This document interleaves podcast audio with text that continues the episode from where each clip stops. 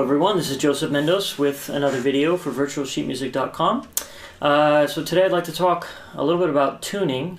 Um, now, uh, there's a little bit of confusion, I think. Well, maybe it's not confusion, but there's different different opinions about what's the best way to tune your cello. Now, if you are a, a beginner or you've only been playing for maybe six months to a year or something like that, you know the one of the easiest ways to tune your cello if you don't trust your ear yet is to just use a tuner.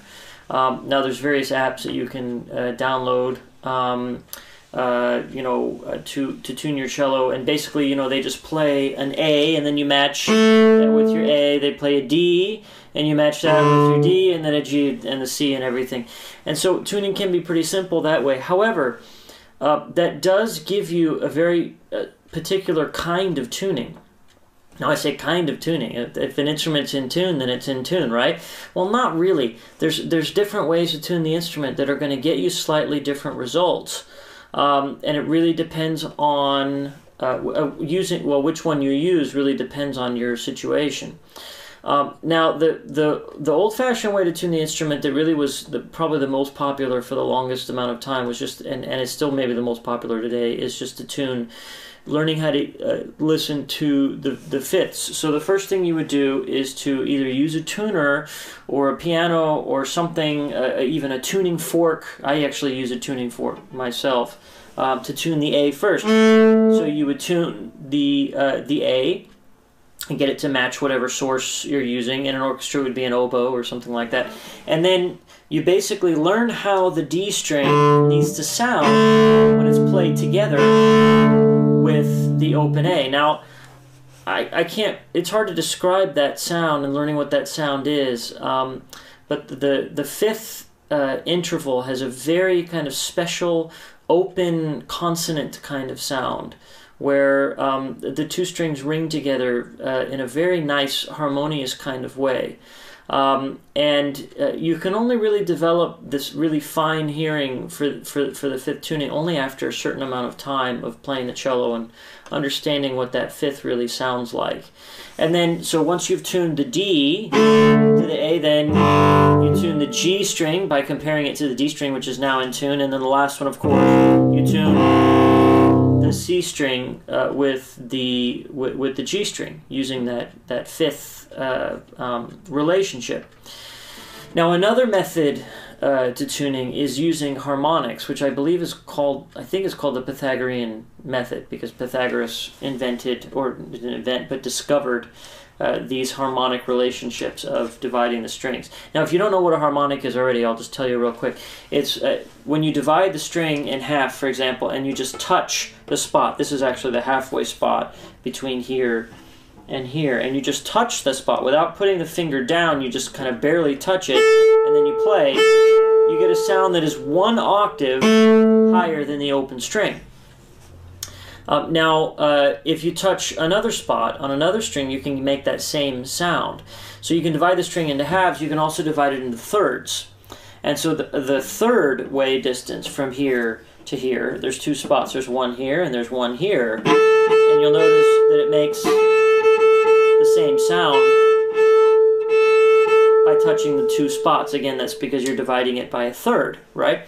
So now what you can do is, is you can take that half point harmonic on the A string and then tune that to the, the, the third point, uh, the, the one third distance point there on the D string. So you can take those two and match them up. And then you can take these two and then take the dividing point, the midway dividing point on the D string, and then match it with the third on the G string. You'll notice it's it's the same sound roughly, and then that way. So now this harmonic tuning is can be really helpful actually when you're sitting in an orchestra and there's a lot of noise going around you and you want to just kind of check quickly to make sure your instrument's not wildly out of tune um, it can be very helpful uh, for that. But as a tuning method, it's going to give you a different result, slightly different result. It's not a huge difference, but a slightly different result than tuning with the fifths. Uh, so uh, it's important, for example, not to mix the two. Like if you're tuning like, like this and trying to get the harmonics to sound, and also at the same time trying to get the fifths to work, then I wish you luck, because you're you're not you're not really going to get things to work that way. It's always the fifth will be kind of in tune, but the harmonics will be slightly out of tune, or vice versa. The harmonics will be in tune, and then the fifth will be slightly out of tune. So it's better to kind of either pick one or, or, or maybe use different tuning methods in different situations. Um, I uh, myself uh, greatly prefer, I, I don't like using a tuner to tune, just personally, um, because this gives us what is called the equal, equal tempered intonation. Um, and this basically will make our C string um, a little bit, or our A string, the extremes of the instrument, a little bit out of tune. Um, uh, so, so it, compared to the fifths, and I think the instrument itself, since it's based on fifths, resonates better. The whole instrument just resonates and sounds better when you've tuned it according to the, you know, to the fifths principle there. Just making sure that the the, the distance between the A and the D is right, the D and the G is right, and then the G and the C is right. Now, um, so, so that means I don't really like to use harmonics to tune. However, I will teach that to students because it is the easiest way, actually. Because again, you get the same, you get the same sound. So at least you can get things very close to being in tune with the harmonics, but not as good and not as resonant as when you're using the actual fifths. Just something I usually teach a little bit later with with most beginners. Um, now, there are some situations where I'm going to do something slightly different, and this is one of these exceptions.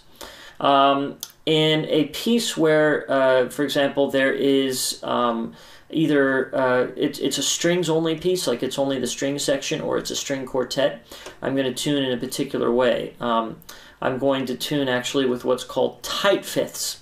Now this is a very different style of tuning, and what you do with tight fifths is, is instead of tuning the fifth like that, you cut the fifth in half,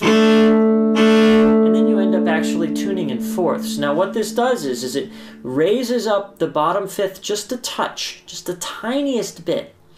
And as you do this, as you tune, you'll notice that sounds a little flat. You're picking that up, but, but this sounds a little flat compared to the open A, but when I play the fifths together, it sounds much more harmonious. It's much more in tune. But that flat. Now, as I tune then, what's going to happen is by the time I get to the C string, the C string is going to be just a tiny bit high. Um, and this is valuable um, because it's going to then match well with notes on the violin. Because if you just tune in fifths, you're going to end up with an instrument that sounds really good by itself. But with other higher string instruments, it won't necessarily, the C string won't necessarily match with their E string.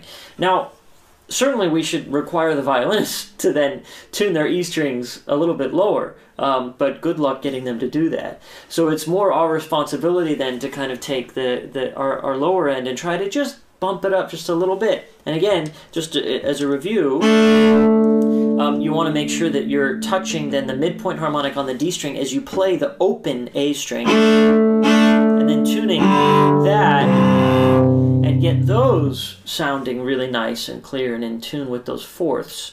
Um, then you'll what you'll notice is is that especially when you're playing in a string quartet or a string trio, you'll notice a big benefit. I played in a string quartet uh, quite actively for about five years.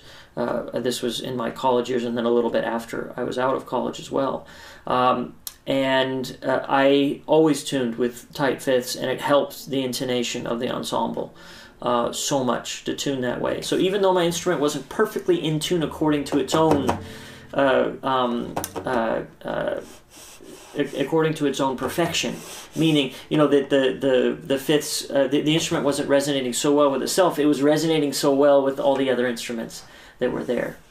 Um, so I think that covers it. Yeah. So we we talked about uh, tuning with a tuner, right? Which is if you're you know in that first six months or so and and you're really scared about tuning definitely use a tuner you'll get things close enough so that you can kind of go from there. You'll have the equal tempered tuning, but so it won't be really the best tuning for the cello. It won't really sound the best, but it'll give you something at least so that you can kind of tune your cello. Um, what's uh, maybe a little bit better is the harmonic tuning. Just tuning with those midpoint harmonic on the upper string and then the third point, uh, one third distance harmonic on the other string, on the lower string, and then keep keep going down like that. Um, but really, the best way is tuning with just the regular fifths. Um, uh, your instrument will sound the best uh, that way, uh, just individually. So, for you know, for example, for concerto playing, uh, whenever I play with piano, I never do equal tempered tuning. It just it's not worth it with the piano because pianos are even when they're in tune because they're equal tempered, they're just a little bit out of tune. Um, uh, so um, it, it instead of fussing with that, I prefer to just have the instrument sound really nice and make whatever adjustments I may need to make with my left hand. Um, and then it, with string quartets and with other larger string ensembles, I always tune with the tight fifths, which is touching the fourth on the lower string as I play just the open string above and getting getting the instrument in tune that way. So as you can see, uh, tuning's a fairly complicated issue. Um, so uh, it's it's something definitely worth thinking about and worth practicing. Um, but if you're a beginner, don't sweat it. Use the tuner, totally fine. Um, but uh, as you progress, you'll notice that a desire for a little bit more resonance in, in your instrument uh, can be met by really learning what these fifths sound like. And again, I can't describe it to you, unfortunately. It's one of those things that's very intuitive for most cellists once they reach a certain point in their development. So I hope that was helpful. Um, if you have any questions, please leave them down below, not on YouTube, but on the virtualsheetmusic.com website. Um, there I will have a chance to reply to them. Uh, also, I teach uh, online lessons, so if you're interested in that, um, I might be able to fit you in somewhere. uh, so uh, go ahead and contact me uh, for that through my website, uh, cellojunkie.com. And yeah, I, I, think that's I think I touched on everything I wanted to touch on. So once again, this has been Joseph Mendoz for VirtualSheetMusic.com.